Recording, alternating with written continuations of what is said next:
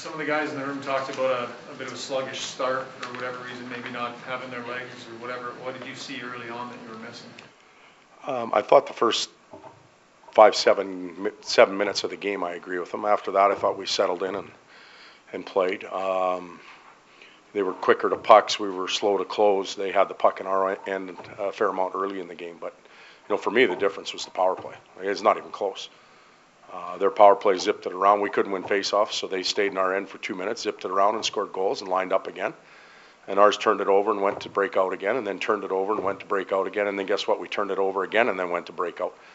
And um, a lot of talk about having a quarterback and stuff. That had nothing to do with the quarterback on the power play. That had to do with the forwards and really high-end, talented, skilled forwards that you put out there that can win you a game in that situation. Just turnover after turnover after turnover. Disappointing. On fan appreciation, you obviously you prefer to win a game like that, right? Yep. Oh, that, I thought you were making a point and I was agreeing. I guess I should ask the question.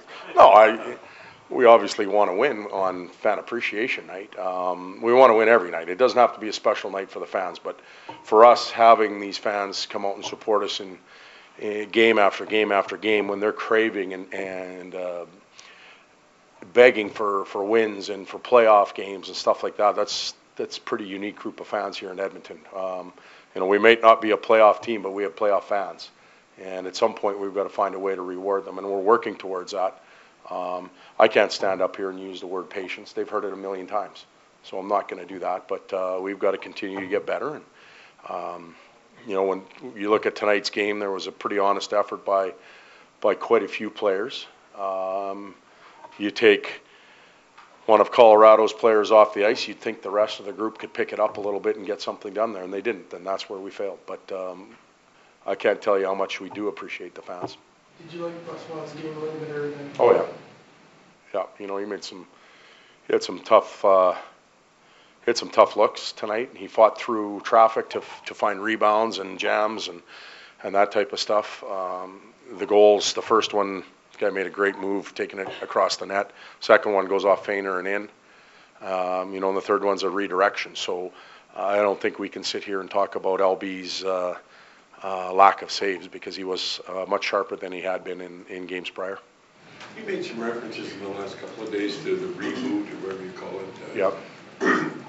In, in those references, you never uh, explained what, what the goals were, or trying to keep that in-house? Yeah, we're, we're, internally, we have it going, and, you know, it's, it started at the trade deadline, and you can, you know, what, we have 18 games left, I think.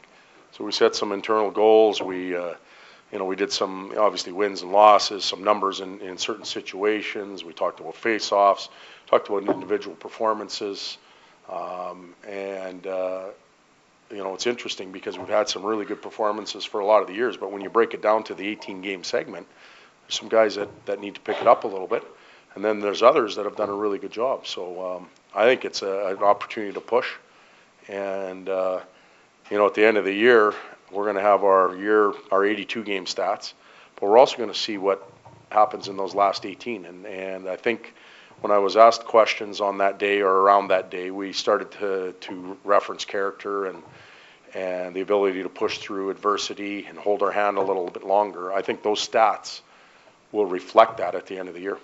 Did- But you haven't thrown those numbers out, do you have any intention of telling us what they are? Uh, I don't know where they are. Thought you've seen in, You got that one? you've seen in recent games the power play at its best and then the power play a little bit more frustrating. Is there a clear picture to be drawn between the difference on a good night and a bad night? Well, this group tonight, it it got on somebody's tape and it had to get cleaned off and the puck had to get settled down and we had to get everything the way we liked it. We're setting the table, get the fork in the right spot and the spoon in the right spot, and then by the time it's you're ready to eat, the, it's a disaster. The table's all messed up again and you have to go and set a new one. When we scored four or five against St. Louis the other day, the puck moved, the shot went to the net. We outbattled the team, we outworked them. This was a a pretty group that was red rotten. Thank you. Good, good night.